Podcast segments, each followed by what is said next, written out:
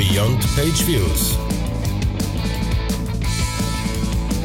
Der Analytics Podcast mit Markus Bersch und Michael Janssen.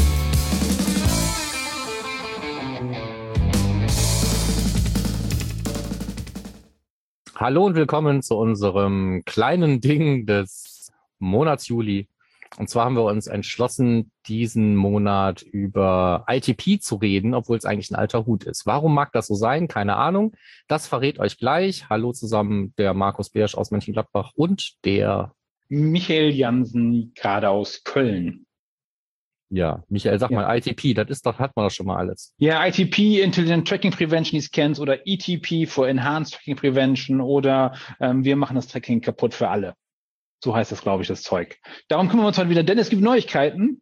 Darum haben wir es wieder aufgenommen und zwar ähm, hatten wir es auch schon in unserer letzten Folge schon so ein bisschen angespielt. Ähm, aber wir dachten uns, das ist nun mal ein Ding des Monats wert. Das heißt, ja. Firefox hat Neuigkeiten, oder? Und der Safari auch? Und der Safari auch. Ja, wir haben im Prinzip haben wir ETP und ITP Neuigkeiten, aber die ETP-Bombe haben wir ja schon platzen lassen. Also ETP heißt der Tracking-Schutz in, in, in Firefox und da haben wir in unserer Newsfolge ja schon drüber geredet, dass uns da jetzt ähm, Click-Identifier abhanden kommen. Ja, aber das ist alles gar nicht bestimmten schlimm. Netzwerken oder Marketing-Tools wie HubSpot und so weiter kommen. Ja, aber HubSpot ist das kleinste Problem. Das packen die einfach demnächst in die URL rein. Das, also da sehe ich überhaupt kein Problem, gerade wenn du über HubSpot deine ganzen Kampagnen steuerst, ähm, wenn du in HubSpot Facebook-Kampagnen steuerst, ähm, das System wird einfach dann die nicht mehr ein paar Meter hinten dranhängen, sondern einfach reinpacken in die URL. Dann ist das auch wieder gegessen. Ja, das macht schon sein. Mhm, von daher sehe ich da kein großes Problem. Da werden sich wieder Marketer finden, die wir die Lücken ausnutzen. Von daher ähm, nicht alles easy, aber auf jeden Fall. Äh, aber das ist ja sowieso ein ständiges äh, Rennen immer, ne? So die einen machen was, die anderen ändern was, dann gibt's die nächste Version. Das läuft ja, ja jetzt schon eigentlich ziemlich lange. Hm, Über ein bisschen. haben wir zum Beispiel ja schon seit, also vor vier Jahren schon, nicht vor knapp vier Jahren, also etwas weniger als vier Jahren im November 2018 das erste Mal geredet. Ja. ja. ITP heißt halt die Schweinerei im Safari mhm. von diesem Apple sowohl mobil als auch äh, auf dem Desktop. Mhm. Und ähm, da kennen wir ITP eigentlich als ähm, Identitätsverkürzer. Das heißt also, ähm, der Tracking-Schutz in Safari hat sich bisher überhaupt nicht darum gekümmert, irgendwelche Tracking-Hits zu verhindern oder irgendwelche ähm, ähm Dinge zu ähm, nicht zu laden, Skript nicht zu laden oder sonst was, also was viele andere äh, machen. Aber da ging es auf jeden Fall auch immer schon den Cookies an den Kragen. Die waren sowieso die ersten, die mit Third-Party-Cookies ein Problem hatten. Und bei den First-Party-Cookies war es halt so, dass die so nach ein bis sieben Tagen maximal irgendwie Lebensdauer verschwunden sind, wenn es ganz normale JavaScript-Cookies gewesen sind.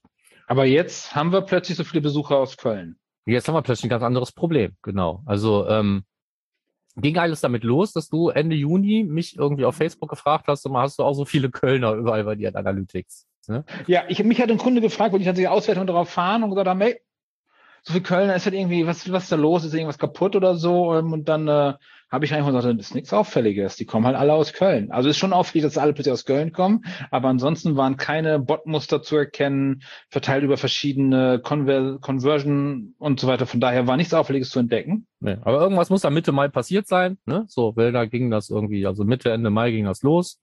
Und ähm, ich hatte ein paar Tage vorher einen Beitrag gelesen ähm, von Analytics äh, Ninja und da, und deswegen habe ich jetzt den gemeinen Link hier auch noch in die Show Notes gepackt, hieß es damals noch ähm, Apples Private Relay Impact on Geolocation. Und ähm, da stand auch drin im Prinzip, dass der Grund offensichtlich Apples Private Relay ist, etwas, wo wir, oder Privat Relay, wie es im deutschen User Interface heißt, habe ich jetzt festgestellt, äh, belustigt. Da hat man schon mal darüber geredet, da geht es darum, dass man als ähm, iCloud Plus User, also als Abonnent, ähm, in den Vorteil kommen kann, dass wann immer man äh, im, im Internet unterwegs ist, ähm, dass man nicht mit seiner eigenen IP-Adresse unterwegs ist, sondern halt mit einer aus einem Rechenzentrum in seiner Nähe, also aus der gleichen Region mehr oder weniger, ähm, aber eben nicht die eigene IP-Adresse. Um sowas wie Fingerprinting zum Beispiel zu erschweren und überhaupt halt, ähm, die IP-Adresse ist ja bei uns ein hochschützenswertes Datum und deswegen hat man sich entschieden, da mehr oder weniger so ein VPN-Light aufzubauen mit, mit vielen regionalen äh, Einstiegspunkten, wo man sich seine IP klauen kann. Und ähm, äh, das hatte wahrscheinlich der Analytics Ninja auch gelesen, genau wie ich. Ähm, und ist dann davon ausgegangen, dass Private Relay jetzt offensichtlich nicht mehr zu iCloud Plus gehört und man nicht mehr dafür bezahlen muss, sondern dass das jetzt jeder hat. Und hat gedacht, okay, da liegt es daran. Und dann hat sich aber im Hinten raus rausgestellt, dass es nichts mit Private Relay zu tun hat, obwohl das den gleichen Effekt haben würde. Aber es würde nicht erklären, warum es plötzlich so massenhaft irgendwie stattfindet, weil man ja dazu, wie gesagt, ein Abo haben muss für iCloud Plus. Ähm, sondern es lag daran, dass im Safari 15.5 eine schon in Safari 15 reingekommene Funktion mehr oder weniger für alle scharf geschaltet wurde. Und da geht es darum, dass ähm, das gleiche, was für was Private Relay mehr oder weniger macht, nämlich dir eine andere IP-Adresse besorgen. Das macht ITP in Safari neuerdings für alle Drittparteien, ähm, die auf einer Liste stehen. Also ähnlich wie wir das kennen, diese Disconnect-Me-Liste, wo einfach eine, ähm, eine große Datenbank bekannter Tracker-Domains und Mustern von irgendwelchen ähm, Tracking-Skripten und so weiter drin steht. Genauso was gibt's auch von DuckDuckGo. Das nennt sich Tracker Radar. Und auf diesem Tracker Radar, auf dieser Datenbank basierend, ähm, sagt halt der Safari, wenn ähm, jetzt äh, zum Beispiel ein, ein, ein Hit rausgeht an äh, Google Analytics oder von Google Analytics was geladen wird oder was auch immer, dann äh, nehmen wir da irgendeine andere IP. Und da ist man offensichtlich nicht wählerisch. Und aus irgendeinem Grund, und ich, ich kann es dir nicht sagen, aus irgendeinem Grund sind es entweder US-Amerikaner oder Kölner. Im Großen und Ganzen. Mhm. Ja, also ähm, ich habe auf jeden Fall eine ganze Menge von Properties durchsucht, habe dann ein paar gefunden, wo es auch dann mal Berlin war und vielleicht auch Zürich und so, aber so die, die, der Großteil der Probleme, die ich sehe, ist halt so ein, so ein Shift der Safari-Benutzer. Also wenn ich bei mir in die Webanalyse reinschaue, in Universal Analytics reinschaue, dann sehe ich halt von äh, der Gesamtzahl der Safari-Benutzer sowohl als eben auch insgesamt, wenn ich mir das in absoluten Zahlen anschaue, eine große Verschiebung eben Richtung Not Set bei der Stadt. Und dann ist es meistens eben ähm, die Region, also äh, das Land äh, US, der US-Raum. Äh, oder es sind Kölner. Das heißt, mhm. die bleiben zwar in Deutschland, aber die sind alle von irgendwo hin, sind die nach Köln äh, gezogen. Ja, haben wir jetzt mehr Einwohner hier. Ja, äh, völlig verrückt, ne? Also die Neukolonisierung von Köln. Ja, wo, genau. Also wir wissen jetzt, das ist ein Problem mit der Geolokalisierung von Nutzern. War aber noch nie eine gute Idee, oder Markus, überhaupt die Daten zu nutzen in Universal? Ja gut, es gibt ja auch Geolocation API und sonst wie, die kannst du natürlich auch fragen, aber die gibt's noch nicht ewig. Also früher war die IP halt das Beste, was man haben konnte, um rauszufinden, ja. wo jemand ist. Da hast du keine Standort-APIs oder sonst was gehabt. Und das ist halt so gut wie, wie, wie deine IP. Ne? So, also ich bin oft zum Beispiel Aachener oder Heinsberger. Jetzt gerade aber habe ich auf deinen Link, den wir hier mhm. auch in die Show Notes mhm. reinpacken, hier von MaxMind, also dem Anbieter der Datenbank, der oft genutzt wird, zum Beispiel, um aus einer IP-Adresse eine Region zu machen. Ähm, Wie weit bist du weg von zu Hause? Da, also äh, da steht Mönchengladbach. Okay, cool. Bei also mir das, steht Hattingen. Ja, das ist wirklich ziemlich gut diesmal, aber das ist, wie gesagt, nicht immer so. Ja, von daher, also rein theoretisch, um das jetzt mal praktisch zu machen. Du sagst, der eigene Server bekommt Informationen weiter in die echte IP logischerweise. Wenn nicht gerade Private Relay an ist, ne? mhm. dann würde der mhm. eigene Server eben tatsächlich mhm. auch. Also wenn man einfach nur den Safari normal benutzt. Genau. Das heißt, der eigene Server könnte nämlich, weil ich kam darauf, der eigene Server könnte natürlich die Location weiter verarbeiten. Das heißt, ich könnte auf die Idee kommen und das auf meinem eigenen Server verarbeiten, MaxMind die Datenbank als ein Beispiel für Datenbanken abzufragen, um dann den, die Location reinzuschreiben oder die Geo-ID oder was auch immer, um das dann zu benutzen, um eine höhere Genauigkeit zu haben. Das ginge also noch. Genau, ne? Man kann sich also mit äh, entweder äh, über das, das äh, ja, das Senden der IP bringt natürlich wieder herzlich wenig eigentlich, aber du kannst ja die eigene Felder oder die bestehenden Felder nehmen und da was reinschreiben. Nämlich genau, den Ort. Genau. Oder genau. Stadt, wenn ich es brauche. Ja, ja, ja. ja.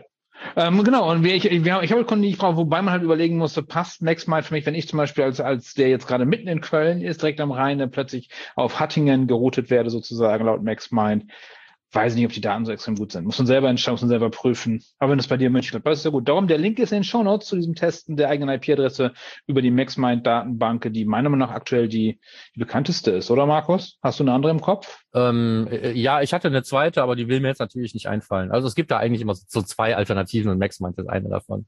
Ja. Ähm, da gibt es also eine Alternative, nicht zwei Alternativen, zwei gibt. Äh, genau, es gibt zwei Optionen. Entschuldigung. ja. Hast du Aber ähm, ja, das ist halt ein bisschen doof. Ne? Also die erste Befürchtung war halt, es betrifft tatsächlich auch dann den eigenen Server, das wäre halt Mist, ne? So, wenn der eigene Server jetzt denkt, Mist, der kommt ja aus dem US-Raum, dann rede ich am besten Englisch mit dem und so. Also das scheint jetzt zumindest nach aktuellem Stand nicht das Problem zu sein, solange halt nur diese, ja, alle, die auf dem Treckerradar stehen, mehr oder weniger belogen werden, aber die Website, die ich besuche, nicht, wenn die nicht zufällig auch auf dem Treckerradar steht, dann vielleicht schon. Aber ähm, trotzdem ist es natürlich doof, ne? wenn ich jetzt hingehe und, und baue mir zum Beispiel ähm, auf Basis des Standorts irgendwelche Zielgruppen auf und will dann da äh, irgendwie schlaues lokales Marketing machen. Mhm, ich habe so, ein, ja. ein Beispiel gefunden, was ich auch in meinem Blogpost gepackt habe.